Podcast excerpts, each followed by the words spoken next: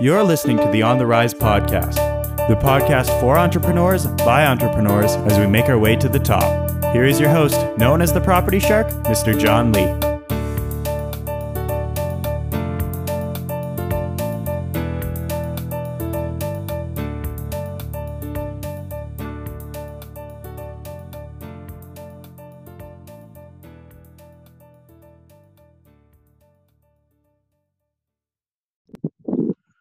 What's up, everyone? John Lee here, also known as the Property Shark, and welcome back to another episode of the On the Rise podcast.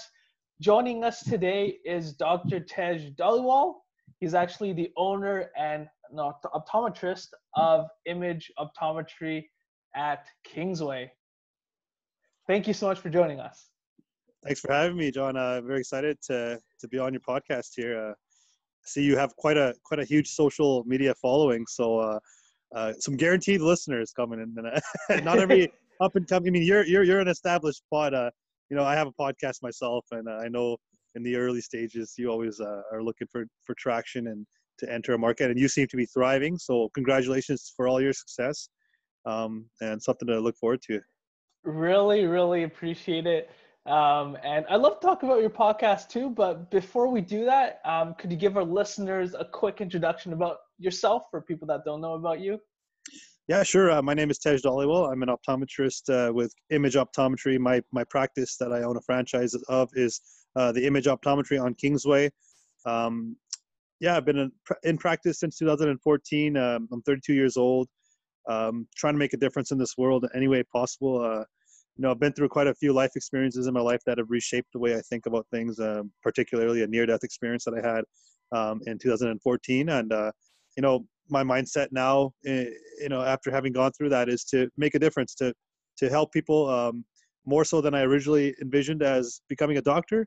Because when you become a doctor, you obviously have an internal, you know, sense of care for others and want to and to help others, and and that was always there. But when you almost lose your life, it starts to become more of a focus that, listen, like it's it's enough, you know, no more games. Like let's live your life now you know like i go out there and actually do stuff and and make a difference physically instead of just mentally and and uh, and so that's what i that's where i'm at now. I'm, I'm in practice. I have a podcast for, canucks. Um, you know um, and other than that i have a baby girl at home. She's 13 months uh, a beautiful wife and a family. And so uh, yeah just trying to live my life here under under covid-19 the new life that we're all living so. That's so true. And it's it's definitely an interesting time and i'm curious to see kind of how you're adjusting to covid and and how that's kind of impacted your practice and your daily life. Well for my practice uh, we did shut down for a few weeks um, in the beginning uh, here in bc there, there was a quarantine recommendation uh, um, now we do qualify as an essential service but it was at a time where it was very important that we flattened the curve um, and looking back now, you know, you can, you know, all British Columbians can be really, really proud of themselves for, for taking, you know, the necessary steps and educating themselves and informing themselves of, of the importance of flattening the curve. And we've essentially flattened the curve. So, um, you know, kudos to everybody who did their part, staying home um, and, uh, you know, supporting the frontline workers. But after the two week period, initially, I reopened up because optometry is an essential service uh, there are a lot of people out there that are in dire situations when it comes to their eyes. Um, if you don't have the functional use and luxury of having eyes or vision, you're kind of SOL. You know, you, you're stuck in in your situation at home. Can't really see much. So that what can you do in life if you can't see, right? So, mm-hmm. um, you know, uh, a lot of people had broken glasses, lost glasses, uh, just regular vision issues, um, ocular migraines. Um, I know we want to get into to the reasons why quarantine it's even more important to take care of your eyes because we're we're so close to our phones and our computers and in an indoor environment our world has shrunk right before our own eyes. And and so with that comes some side effects and things to look out for. But in general you know vision care is always going to be essential. Um, and i felt the need that i needed to open up to, so i could better serve the public. Uh, a lot of clinics the majority of clinics out there are not open. Um, mm. they're just doing telemedicine phone calls. Um, and so you know it, it's one of those situations where you have to make a choice whether to put yourself at risk under you know protective measures and serve the public or protect yourself at home and your family. And i don't blame anybody for making either or making that choice to, to, to look out for their family and themselves if you have an immunocompromised uh, members of your family at home or young kids and uh, you want to you want to protect them. Um, but that's the choice i made and we opened up and we're seeing we're seeing enough patients to feel satisfied with that and uh, you know knowing that we're helping people is all the difference right? So. Absolutely. I think that's wow, that's such a difficult decision to make because again, with yourself, I mean, you have family, you have a young daughter, you have a wife and again, your occupation is like like do I go help people or do I and was it hard for you to kind of make that decision? It, it didn't come easy. Um, but I think being in BC and in Vancouver, uh, especially, um, we you can notice that people we're obeying social distancing and um, I know I know we see images of people at the parks and what, but I have I have different ideas of, of you know that I think if you're in a small group and you're away from other groups and you're not mingling, I think you're still social distancing. Mm. Uh, you know, you asked how how I dealt with with COVID. Uh, you know, from a personal perspective, made sure that we went out. You know, our family went out for walks and got fresh air every day. Uh, it's extremely important to do that for not only your your mental health, but uh, you know your emotional uh, health and, and physical health as well. And and uh, just to keep yourself well rounded. Um, if you're stuck indoors all day, you're really, you know, especially as an extrovert, um, even introverts need the luxury of the freedoms to do stuff. But it's just when you're stuck indoors, it's it's a dehumanizing measure. Uh, mm. you know, we are meant to connect with others as humans, and and that involves seeing people, seeing your friends, your family out and about. You know, my daughter had her birthday during quarantine. Nobody could celebrate with her. First birthday. Her very first birthday. She couldn't have any family over. Oh, no. Her immediate family only. But what we ended up doing was we called Canucks Fin and and he drove by, um, happy birthday music and everything down the block. And so she she's got some memories. So there are ways to work around it. But That's the important amazing. thing of being going back to what I was saying, like when you look at all these pictures of people at the beaches and the parks, and on one side everybody's like, "What are you guys doing?" You know, you're not social distancing, but they're looking at the whole picture. Look at the individual pockets. What are those families doing? If they're protecting themselves and maintaining social distance, I don't think there's anything wrong with it. Um, and I think as long as people obey those rules, it's important to get outside. And so uh, that's that's what I'm trying to get at here. Long long answer there. Sorry, buddy, but I like yeah. to talk no, I, absolutely no, and, and I remember seeing that that picture. Of, that would be that would be a really cool memory to look back on for your daughter. That was really awesome. I saw that. I, was like, yeah. that'd be so cool. Um, and and also, yeah, I think you're right. I mean, going out, it's it's one of the things that we almost take for granted when things are like normal. But but now, you know, with quarantine and stuff, people are I guess encouraged to stay at home. But then it's also equally as important to go out, but just as long as you take your safety measures in place. And you know, if you go out to nature and stuff, like yeah. for a walk at the park, if you still maintain your distance, or you know, you're cautious about where you are in the proximity of others, like I don't think that would be a big, big issue. That's exactly it. Dr. Bonnie Henry, she came out and said it as a part of the you know phase one of reintegrating society back to normal. She's talking about certain certain things that are you know that people should highlight is that you're you're much safer outdoors walking down the street from you know somebody else in terms of the ability to catch the virus you're much safer in that outdoor environment than you are in an indoor environment mm. where the virus can circulate in the air and, and, and stay trapped in a stagnant air. And so um, that's the danger of staying indoors uh, anywhere but she mentioned specifically like it's it's it's fine to go out with your family for walks or to the you know nature to see nature like you mentioned on hikes. It's it's, it's actually okay from dr bonnie henry. And so i think people should listen to that and and really understand what she's trying to say is it's not just okay but it is safe and it's it's going to help people like they're where everybody like i've talked to a lot of people feel trapped they feel like trapped and I, I speak to them and they say yeah, we're not supposed to go outside and people are going for walks and they're like, they're not supposed to do that. And then I, I always tell them, no, no, actually you can, you can do that. You should go for a walk. And, and then I talked to them a couple weeks later. They're like, yeah, you know, we started going for walks. We're family. Our family is still safe. We're healthy, and I, and and they feel normal again. You know, just by going outside. So uh, it's important. It's so important that uh, we we get that fresh air, uh, mind, body, and soul. You know, we we need it. Absolutely. I can see you're outdoors right now. So I am outdoors. I'm going to stay awesome. as out uh, in the sun as long as it's up, and or, or or the wife comes yelling at me. So I'm gonna. and Tej, I want to I want to talk about um, you know your your upbringing and your past a little bit. You know, just to rewind back. Um, how did you get into optometry, and uh, where did that passion start?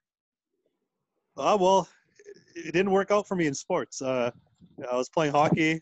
Um, you know, I was always an honor roll student, uh, but uh, you know, I was very athletic. I played hockey, baseball, soccer, rugby. Wow. You know, I was a lifeguard.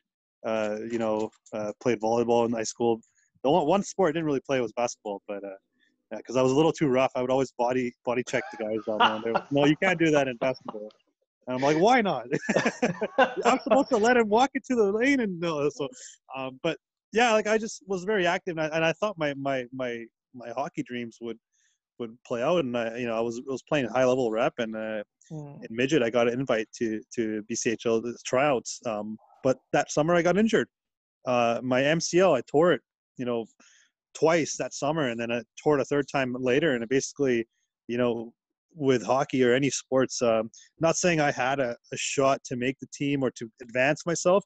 I always believed I did, but and the reality is it's a tough competition and if you if you miss that window you're you're shit out of luck you know they it's it's based on age groups and, and age cohorts and so if you miss that the chance to climb with the rest of your peers and you're one year behind and now there's the next next class and they don't care about you as much and so i kind of everything athletically got pushed aside and i had to focus on my education and when i was 17 18 uh, i started uh, job shadowing my optometrist um, Dr. Powell, I played hockey with his sons, uh, Mm. and and so my family knew him. Uh, he was our optometrist. We, I got to know him.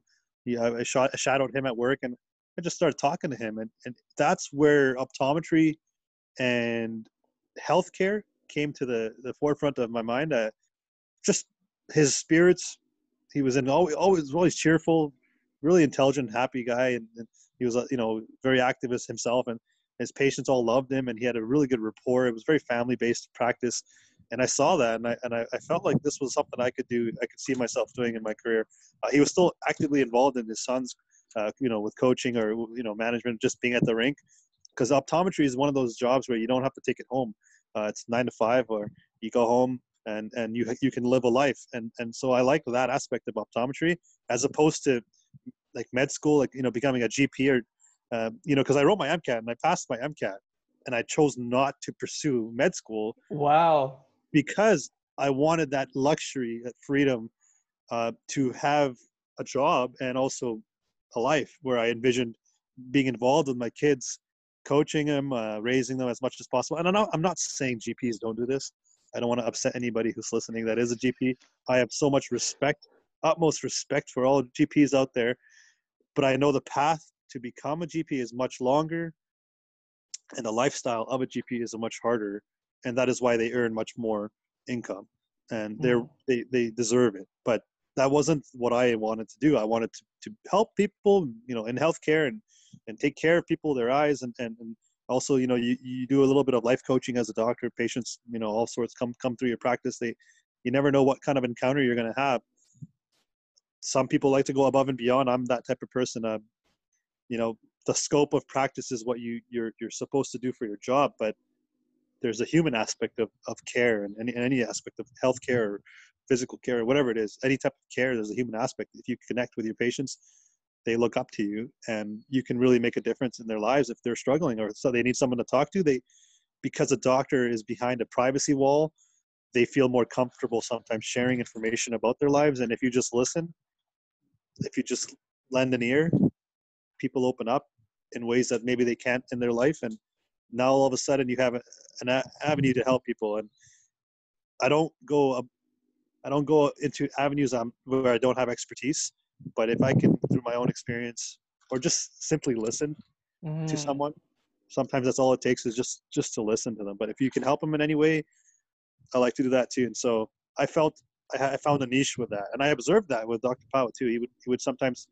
the exam would be over and, and he would just sit there with a patient and just shoot the crap and, or have a discussion about their family talk about the kids and he really he really showed me a side of of optometry that I didn't know existed, and uh, you know every experience that I had at the doctor never was that personable, and so I that's where I knew it was a match made in heaven for me, and I basically my whole career I went through Bachelor of Science um, at SFU, graduated four years, and I was already looking forward to optometry school in California because I, I, I didn't want to go anywhere but the sun. There's one school in uh, in Canada, Waterloo, and uh, you know, I'm not going out east for that. Uh, I was I was going to, to LA and uh, no regrets. Uh, you know, I enjoyed my time out there.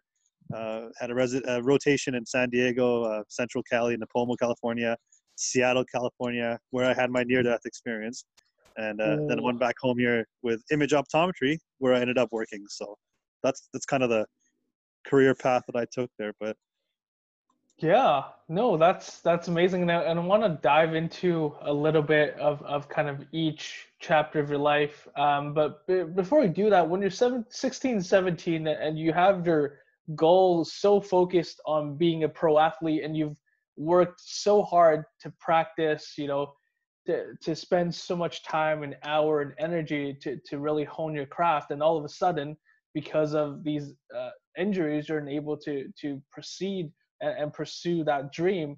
How were you able to pick yourself up when you were 16 17 like it, it's devastating eh, you know at that age.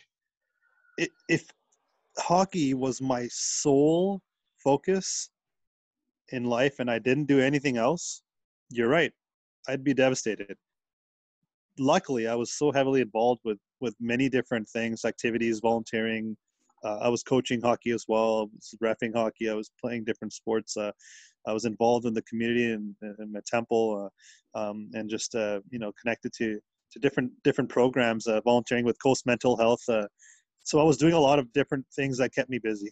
Um, that's about it. If I didn't have anything else to keep me busy, yeah, I'd be, probably be, you know, struggling to deal with the circumstances at home. But for me at that age, you know, I had a lot of energy. I was able to refocus my life uh, relatively quickly. It was disappointing to deal with an injury that I did deal with. Mm. I know I, I, I, lost about 33%, 30, 30 to 40% of my cartilage in my right knee.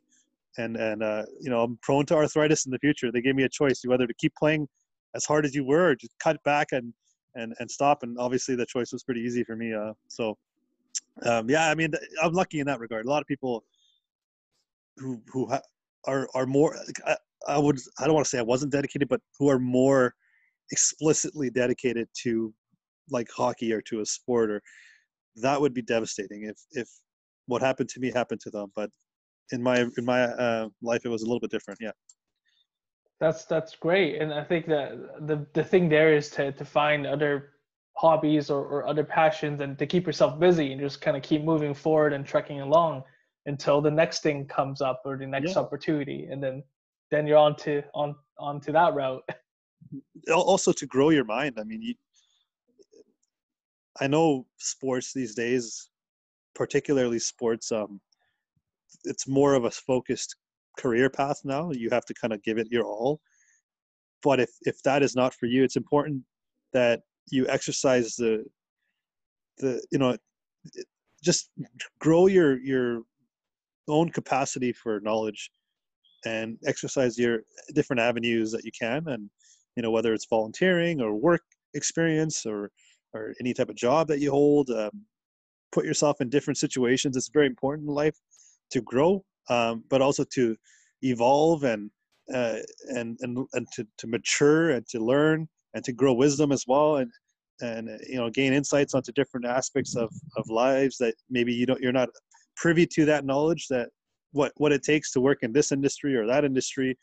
And then you gain those insights and then it, it helps to build a more well-rounded approach to life for you i think uh, and it helps in in my career as a doctor because you know if i didn't if I wasn't so involved in in different areas uh, at a young age, I may not understand the livelihoods or the mindset or the approach that people have to to life or to their lives, and and it, so it gives me a better sense of that uh, judgment capacity. Uh, um, and I think it's important, yeah, very important to, to put yourself out there in awkward situations.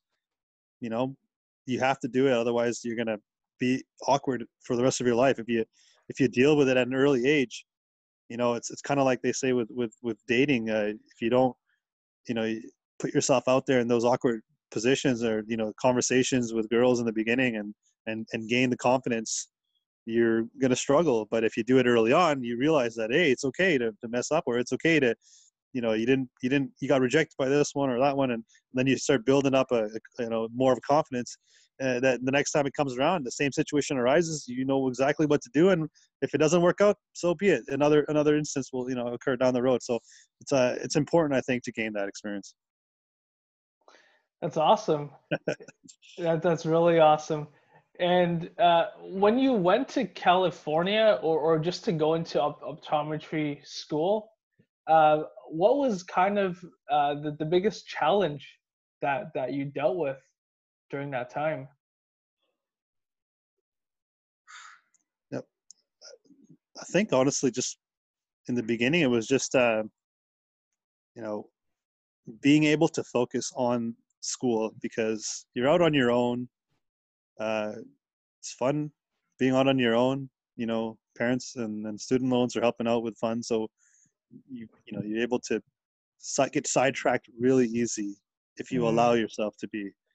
And I saw some people who allowed themselves to get sidetracked um, may have had the best you know undergrad GPA and, and, a great resume, but come to school and they're on their own and you know they start going out on the weekends and and not studying as hard as they should, and they lose sight of the the sole purpose of their their existence out there in optometry school. And so as long as I think that was the it wasn't it wasn't extremely challenging for me because I was really dedicated to becoming the best optometry professional, and I, that's why I graduated with dean's list dean's list honors, right, summa cum laude. So um, for me, it was it was it was easy, but it was still a bit of a challenge to make sure that I didn't, you know, I had to do some project on a Friday night and everybody's going out. I said, hey, look, I can't go out this weekend. I'll, I'll, I'll join you, you know, tomorrow or next weekend, or it's fine. But I was okay with that decision. A lot of people want to feel connected to the in crowd or to the popular crowd or you know the party whatever it is different different excuses. Maybe there's a board game going on and you want to play or dungeons and dragons or you know different different hobbies that people have. They you gotta you gotta be able to focus on what's most important first before you let yourself enjoy the, the fruits of your labors right? So one of the the fun aspect of life right? So. That's important, and and you know you have to be disciplined because once you're off track, you know before you know it, it's like oh you're you're really off track, and now it's like yeah. you gotta. And you derailed. Yeah, you derailed a different. You go, you're heading in a different direction. Yeah, you're going in a different direction. what is that train doing out on the water? and uh, for for you, did you always want to come back to Vancouver? I mean, it's so tempting to just stay there. I mean, it's so nice there. You did oh, your nothing like home. Come on Re- now. Really, home really. Sweet home, uh, Canada. this is one of the greatest countries in the world. Um, you know, I, I, will say this: San Diego is one of the greatest cities in the world. Uh, if there's any other city I'd live in, it's San Diego, uh, yeah. without a doubt. But uh, not LA. LA, it's different dynamic. It's a bit more spread out, and the city is you know, lots of smog, and uh, you know, it's the neighborhoods are are not as safe at night, and and and uh, even out in Pomona where I was staying, uh, it's a little bit sketchy in the in the night, you know. So uh, in Canada, just the people that we have here and the cultures and and you know our, our ability to you know not like not be so like ignorant i think is the is the best way to describe it we're not very ignorant as people and, and in america there's a different type of ignorance and i'm not americans are americans you know if we didn't have them we wouldn't be free here in Canada too. Like, let's be honest. I mean, the War of 19, uh, 1912, sure, yeah, we won, but uh, it's all the American Revolution that led to uh, you know society being what it is today. So Western civilization. So we we owe it to them to an extent, but through that they've gained such an arrogance and ignorance that it plays out before our own eyes right now with the COVID situation and the mm. Republicans and the Democrats and the far left and the far right, bunch of idiots everywhere. Mm. I'm really happy that I'm here in Canada. Let's just let's just say that. So uh, it was an easy decision to come back home, breathe the fresh air of beautiful BC, and you know we have one of the best backdrops in the whole world. If you ever have a chance to go out on the waters, uh, you know Burrard Inlet, uh, you know by Wreck Beach, whatever it is, uh, it's beautiful just to just drive the scenic, you know, views of the mountains while you're on the water. Go ahead, do that. But I mean, you can do that while hiking too. It's just there's an endless amount of life that can occur here in BC and Vancouver, and uh, it was an easy decision for me to come home. I love it. I mean, we're we're called beautiful British Columbia for a reason, right? Like um, and, and, so, okay, well, talk to me a little bit about um, your near-death experience, because I'm curious to hear about that and how it shifted you after. It's crazy story. Okay. Yep. Time. It's a long story. Uh, I'll try to keep it short. Okay. Uh, you know, I've I've um, I've told this story a few times now, and uh, every time I tell it, it takes me back to this this place uh, where I don't like to I don't like to go, but I know it's important to be able to talk about it. Uh, basically, uh, I was on my my second last rotation out in Seattle, Washington, living in the univer- university district, um, and uh, you know I the work schedule for me was Tuesday to Saturday, so it was a Saturday afternoon. I came home, um, got a call from my mom. She's like, "Hey, tomorrow, you know, Sunday is an important Sikh holiday, so you should uh, you should go to the temple that's uh, you know near where I lived." And and I was like, "Yeah, sure, I'll I'll go tomorrow. That's fine." That Saturday night, you know, that was the last time I talked to my family um, for about a 36 hour period, which is you know I'll get get to why that was important, but you know there was no communication for 36 hours after that. Um, but um, that night I went out to a different bar. So there's a bar in my apartment building that I like to go on Saturday after my shift work week was over. I, you know, go to the bar, have a drink, familiar faces of people in that building, you know, as you do, and then you, you know, that's that's your weekend. Uh, didn't really do too much partying in Seattle. You know, I was focused on school and I didn't know too many people, so I kind of kept to myself. That that that day I went to a different pub, and I'm I'm very certain I picked up this bug from that pub. And when I was in the hospital, I'll get to how I got to the hospital, but the doctors were saying there were two or three other cases of something similar that would happen to me. And uh, so after that night, I went back to my apartment, back to my, my room, and, and um, I passed out. That's the last thing I remember. It was food to me, but, but essentially what happened was I picked up a bug in that bar, and it caused a, an entero, a meningoencephalitis, which is basically inflammation of your meninges in your brain and, and your spinal cord. And the meninges is a layer of tissue that protects your spinal cord fluid. So it was inflamed. My central nervous system was fighting a virus.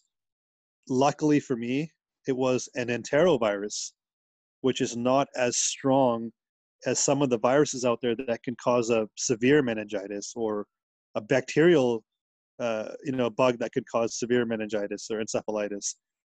Not that mine wasn't severe because I could, I still almost died.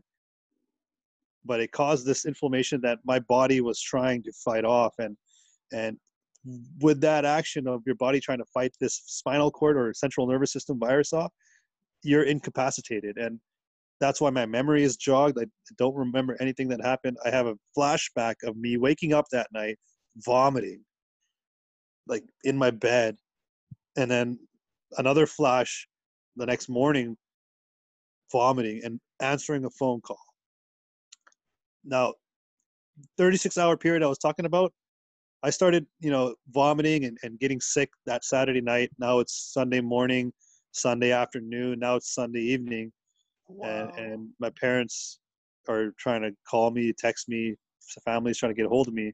Nobody can get a hold of me it's my sister who, who actually made the decision. She she said, "Listen, mom and dad, you guys got to go drive down there. Something is wrong." So they decided to drive down to Seattle from Vancouver. My brother, he's like, TJ's probably just hungover, drunk or something. Like he's fine. My sister made them drive down, and her decision to do that is basically what saved my life. My parents drove down to Seattle. They get to my apartment building. It's now like 2 a.m. on on Monday morning. So uh, 2 a.m. the door's locked.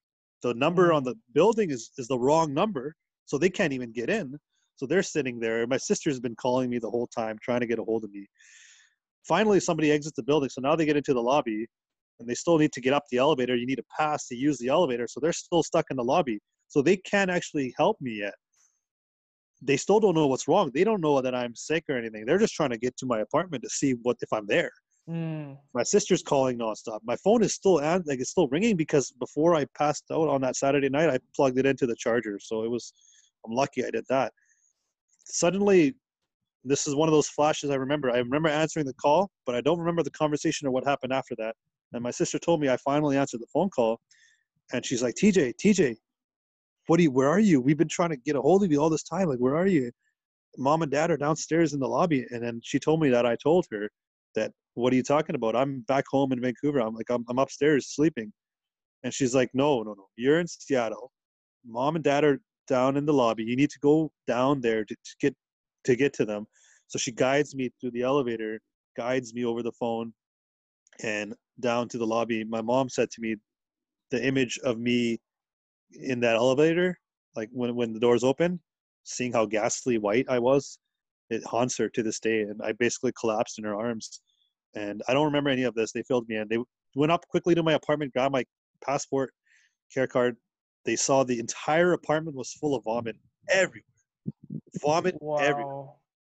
they took me to the hospital right away emergency hooked me up on ivs they did a spinal tap i was in a induced they induced a coma because i was so drained of fluids they told me basically i was a couple hours away from complete organ failure and death because of how dehydrated i was from vomiting and the pneumonia that occurred as well like if i didn't get there when i got there that would be it for me and yeah like uh, four days later i woke wake up from this induced coma and i'm just I had no idea what was going on, and they fill me in, and I'm you know piecing it back together and start to recover. You know, walking step by step. They realize that yeah, you know, luckily I, I was able to fight it off with their help, with the fluids, with the antibiotics they rushed through my system. Everything helped, but that was it, man. Like you go through something like that, you you look at life differently. Uh, no matter who you are, uh, it's almost impossible to not cherish life a bit more and and to think of your life as a gift a bit more. Um, and that's exactly what I do now. I, it comes at a cost. Sometimes I, I lack a little bit of emotional cognizance sometimes. And, you know, I, I'm, I'm more of a big picture guy now than I ever was before. The little things don't bug me as much. Um, and I'm not saying the little things are, aren't important because they are. And, and that's where I'm trying to find a new balance in life. But yeah, it, it I'll tell you, man, it, it's no pun intended. It's an eye-opening experience, and uh, you know, one that'll stick with me for the rest of my life, but will continue to teach me uh, and guide me. I think too. So, uh, tried to make it short, buddy. That's that's a long story. It's only only That's- I know how to tell it. That's powerful. Wow. That's crazy. Hey, just that one decision to go to another pub other than the one that you were used to going Yeah. and that could lead to these turn of events that that but because of that you know you you have a new perspective on life and now you are living every day to the fullest and and I- and I feel that I feel that energy and and was that part of the drive behind you opening up uh, your own practice did that or did you always want to do that That was always uh, part of my plan as a you know, optometry student. But um, I think the way I run my practice, excuse me, little gas there. The way I the way I run my practice, it, it has changed a little a bit to my new focus in life. And you know, I was talking about going above and beyond uh, the scope of practice a little bit. Uh, that that all comes into play as well. You you you suddenly have more of a desire to make a difference.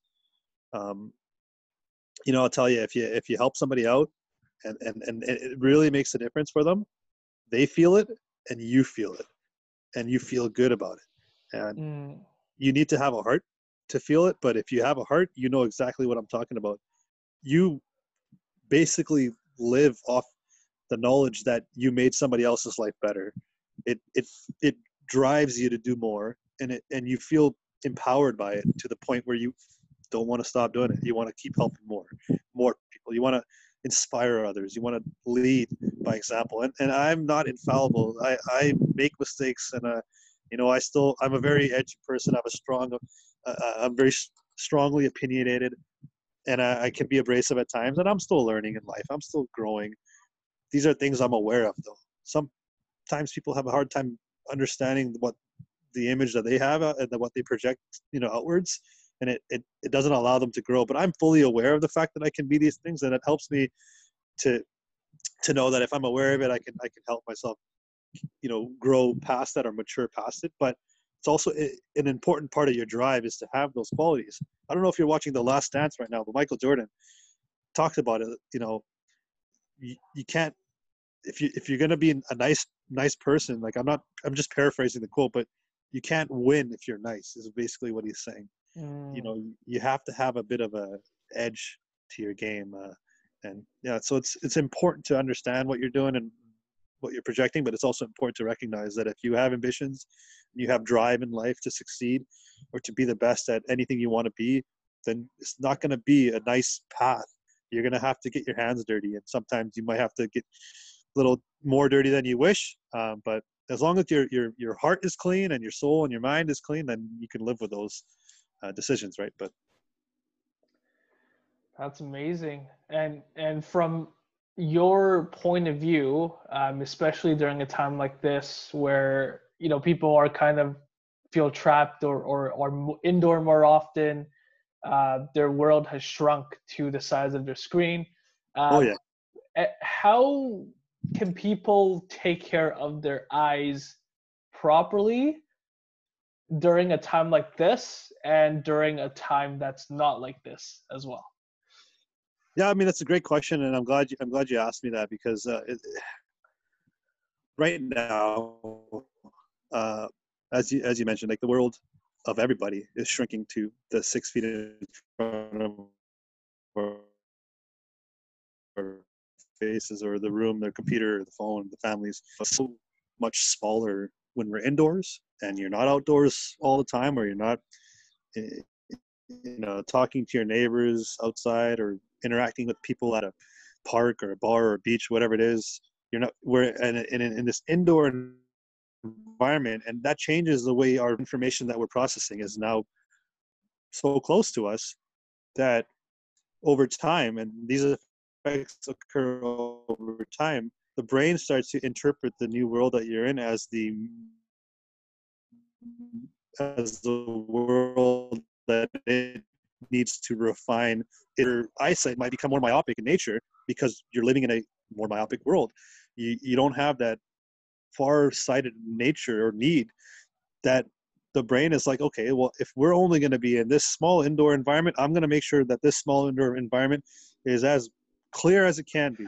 and, and, and, that's what happens. I mean, that's just that's just adaptation to your environment. It's a, it's a biological, you know, knowledge, and we all know that with evolution, it's what occurs. And so, the important thing that people need to recognize is it's so important to take breaks, and the breaks need to be away from your screen, whether it's your mobile phone or your computer screen, or or even just the TV that's 10 feet away. You need to break away from this indoor routine every 20 minutes and look at something at least 20 feet away, staring at something that's a you know an actual target, not just into space, but an actual target, so that your accommodating or focus muscles can relax themselves and essentially stretch out for 20 seconds. And then what that does is it allows a complete reset of the visual accommodate accommodative system, and that prevents the muscles from getting trapped in this near position. Mm. if the muscles are, are trapped in this near position, in this near tight contracted state, because it's helping you see up close, it's going to affect your prescription because the muscles don't want to be in this position uncomfortably. And that's where the brain comes into play. They aim to make sure that you have the most comfortable visual process that you can. And if they recognize that your focus muscles are so focused up close, well, they're going to change the prescription of your you know the, the, the optics of your cornea and the shape of your cornea and the retina is going to extend and, and and and basically you know you you'll see a, a myopic shift elongation of the retina which allows the muscles to relax so now Mhm. the eye is in a comfortable state but you've shifted your vision. You know what i mean? So Mhm. by taking those breaks every 20 minutes every you know uh, looking at something 20 feet away for 20 seconds you're going to prevent your own visual system from collapsing on itself and, and shrinking. And it's going to stay strong and it's going to stay long. Uh, so that's it's important to, to do that for everybody that's listening every 20 minutes i can't say this enough. It's a 20 20 20 rule guys. It's very easy. Every 20 minutes look at something 20 feet away for 20 seconds and it'll be the best thing you can do for your eyes.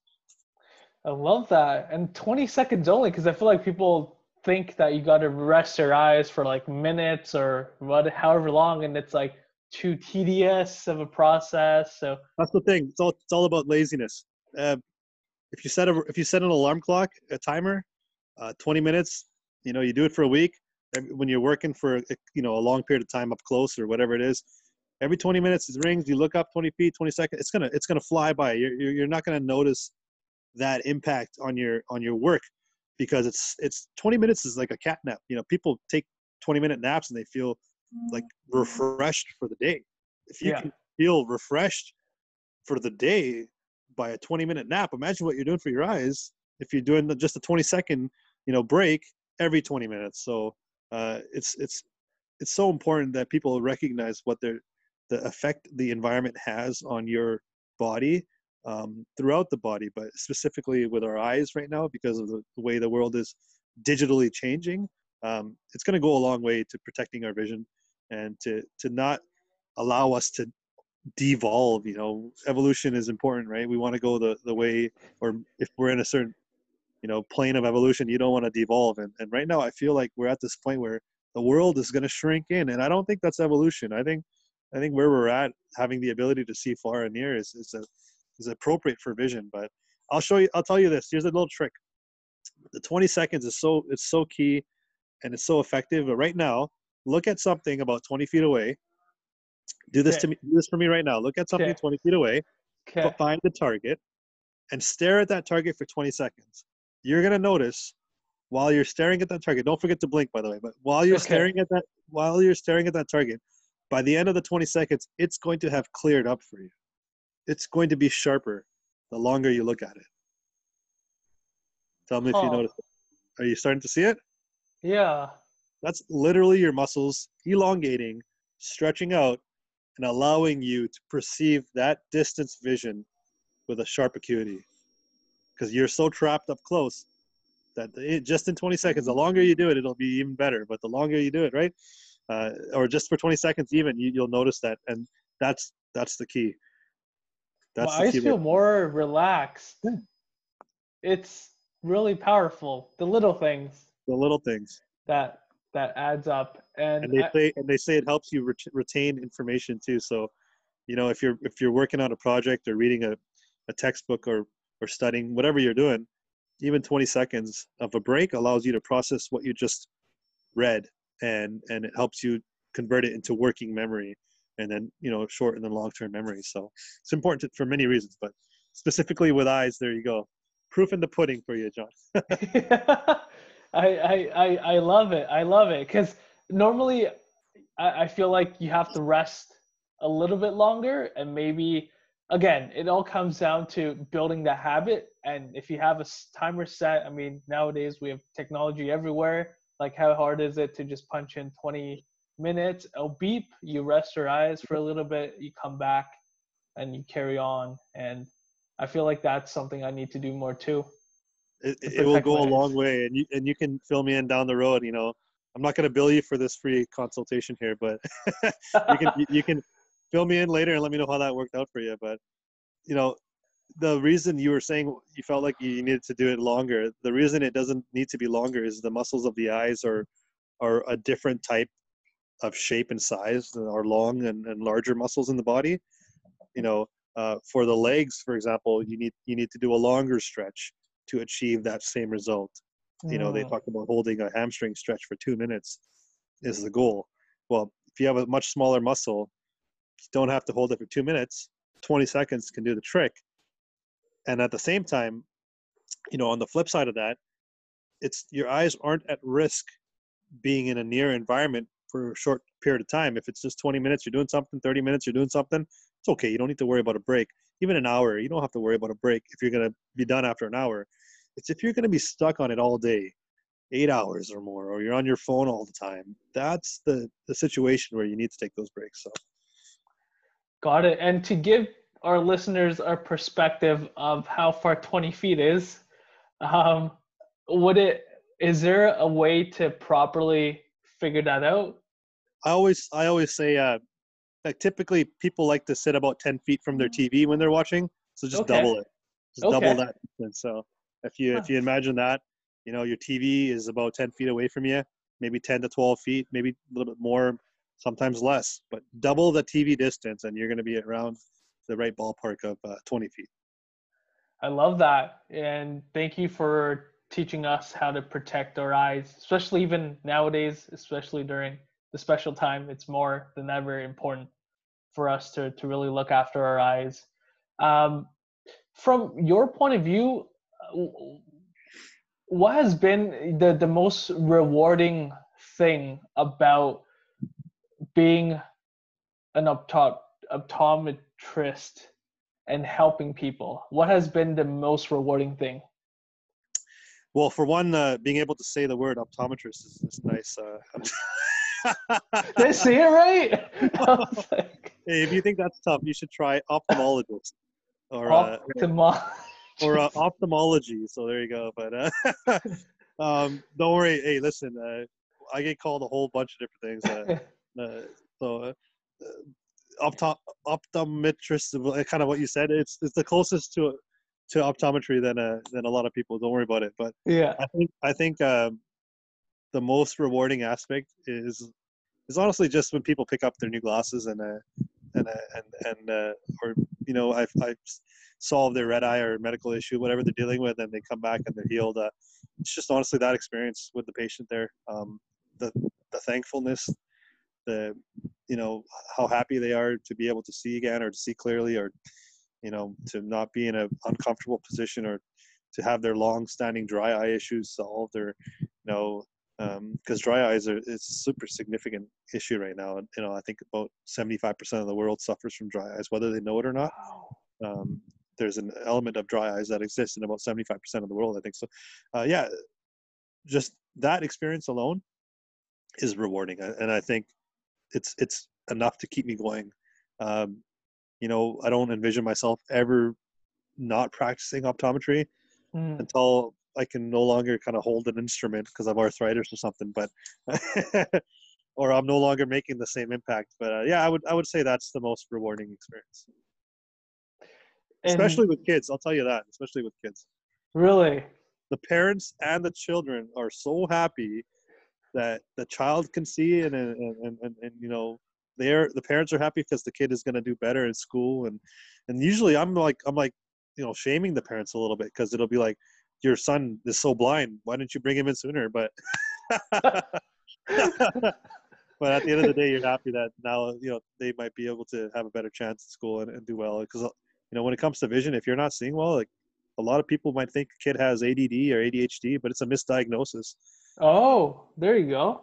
attention you know ties it goes hand in hand with with vision uh, if you Mm. cannot see or process the information that you're you're seeing um, you're not going to keep attention you're not you're, you're going to lose attention easily and, and you're going to be distracted and, and a lot of teachers um, you know lack the the information that when it comes to vision that they they quickly categorize kids as attention deficit and and sometimes these kids there are examples out there of kids that actually had visual deficits um, sometimes Mm. two eyes that weren't working together which can be corrected by vision therapy but Mm. there's different reasons for the the deficits that they had and they were misdiagnosed as ADHD and, and they were put on medication that has now affected them for the rest of their life or a period of their time before it was caught and some of these are cases are have never been caught you've limited the the mental or the neurological capacity of the brain because of a misdiagnosis or misdiagnosed vision issue so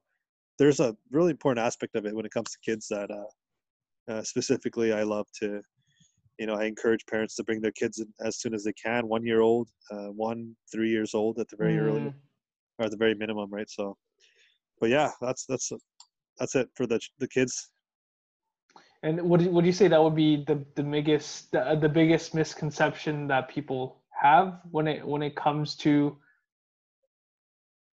like their vision versus ADHD? What would that be the, the biggest overall misconception that people have about optometry, or or what what is it that you see is the biggest misconception or biggest thing that people don't look out for when it comes to their eyes?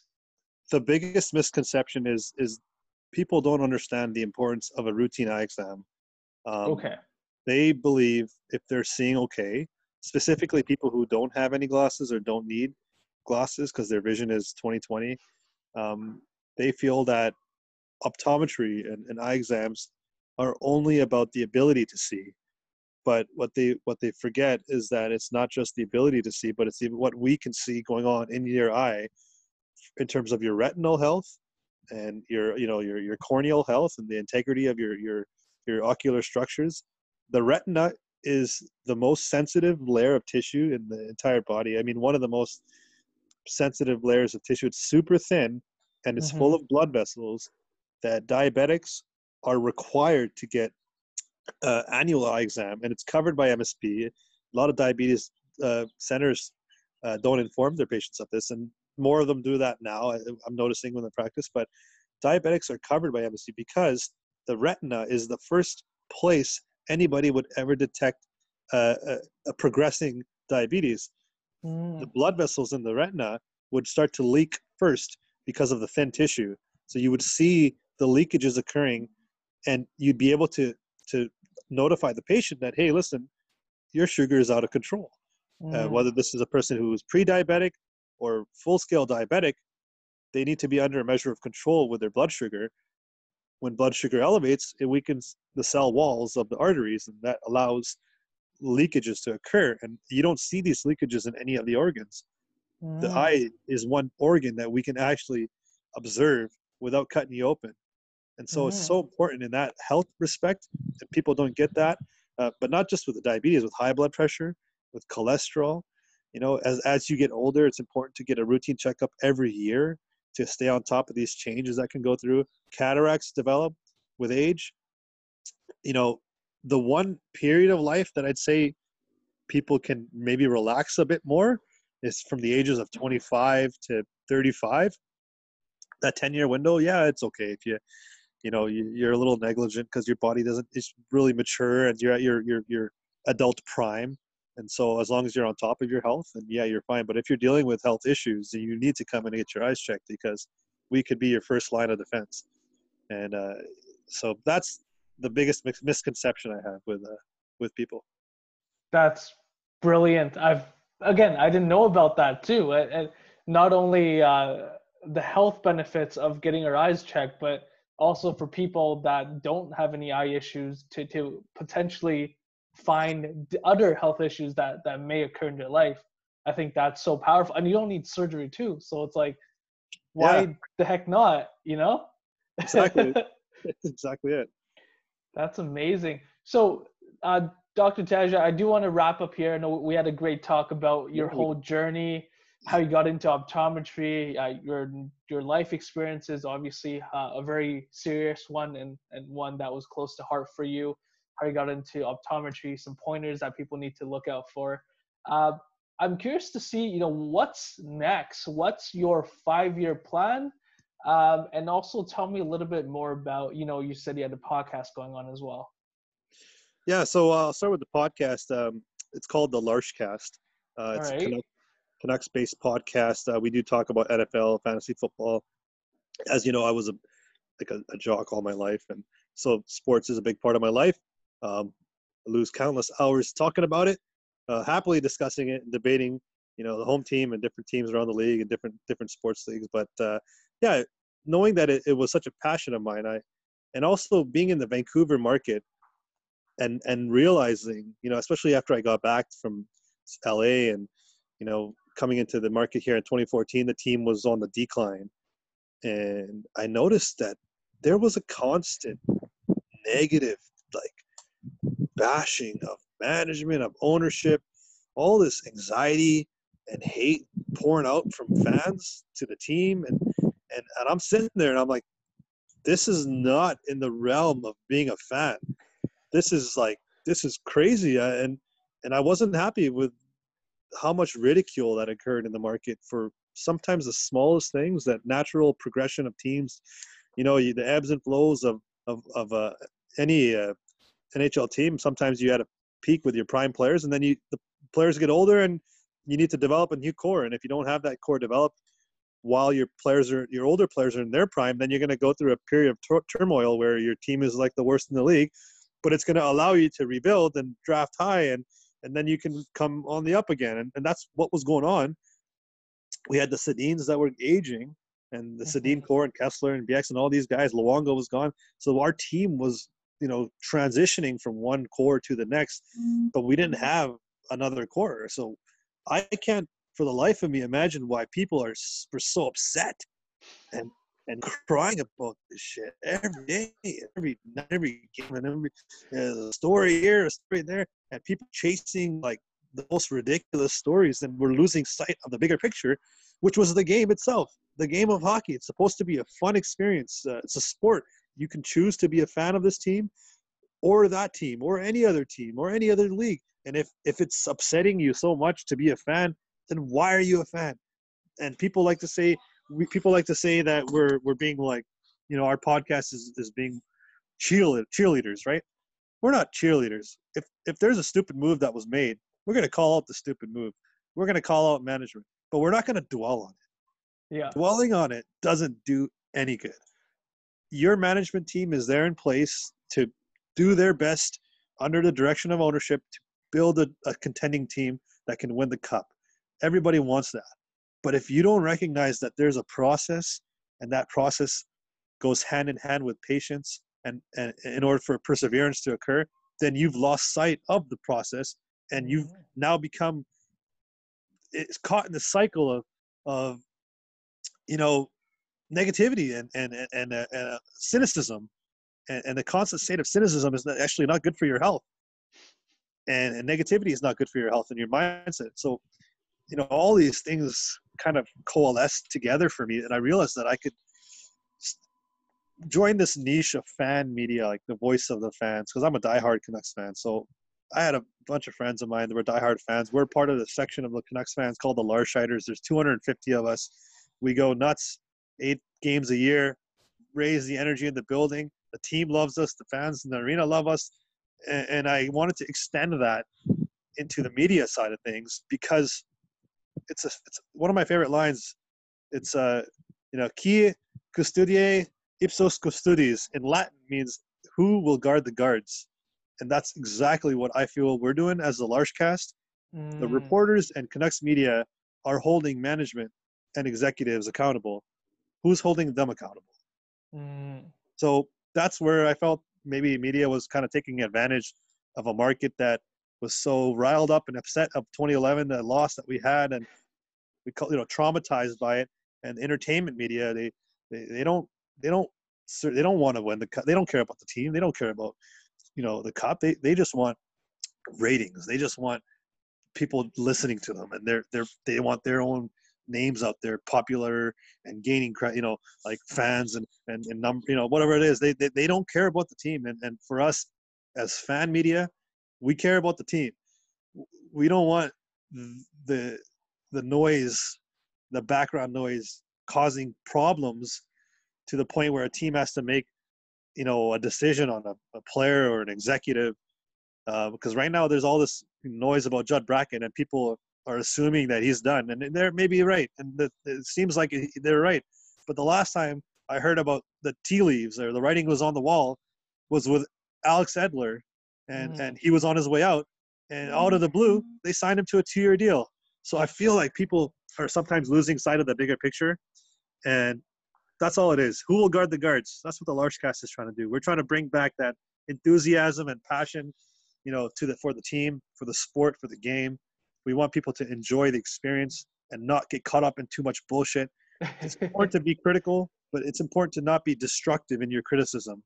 You need to be constructive and, and actually it needs to serve a purpose uh, based on your passion and passion. You know, don't mistake passion for anger. A lot of people out there, they like to say, oh, the market gets angry and riled up because they're passionate. But within passion lies enthusiasm. In anger, there's no such enthusiasm. So there is a difference. And, and uh, that's what I'm trying to do personally.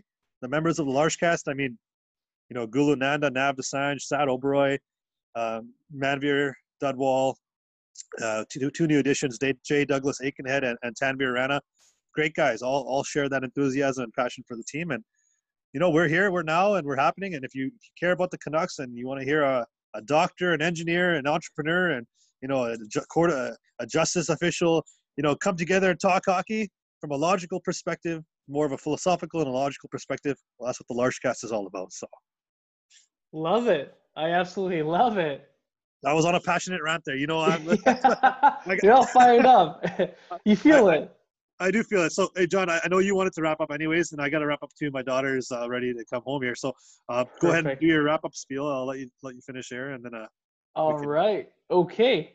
Um, well, Dr. Tej, thank you so much for joining us on our podcast today. And last but not least, you know, where can people find you? Where can people reach out to you Don't know more about you?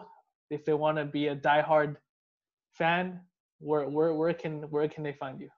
Yeah, so if you're if you're into to diehard Canucks talk, uh, uh, minus all the bullshit, um, listen to the Larshcast uh, on where, where you can find us on Twitter or Instagram or Facebook, and uh, we're also on YouTube. So uh, we launched a new YouTube channel just recently. Um, uh, it's YouTube, you know, the Larshcast. Uh, uh, you can find our recent episodes. We had one with Dan Murphy, uh, one with Scott Oake, who's the host of After Hours on Hockey Night in Canada.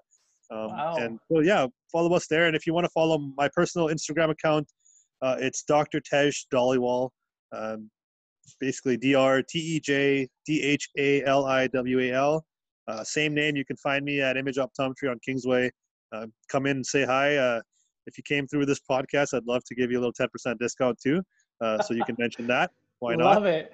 And uh, for anybody, anybody else out there, yeah, just uh, you know follow if you want. Otherwise, enjoy your life. No hard feelings. Thank you so much, Dr. Taj. Really appreciate you, and no we'll talk soon. Thanks, John. Take care. All right. Bye. Thank you for listening to the On the Rise podcast. I hope you enjoyed this episode. The music composition and vocals is done by Graham Best. Your host, of course, is the property shark, Mr. John Lee. Have a wonderful day, and we will, of course, see you next time on our way to the top. Cheers.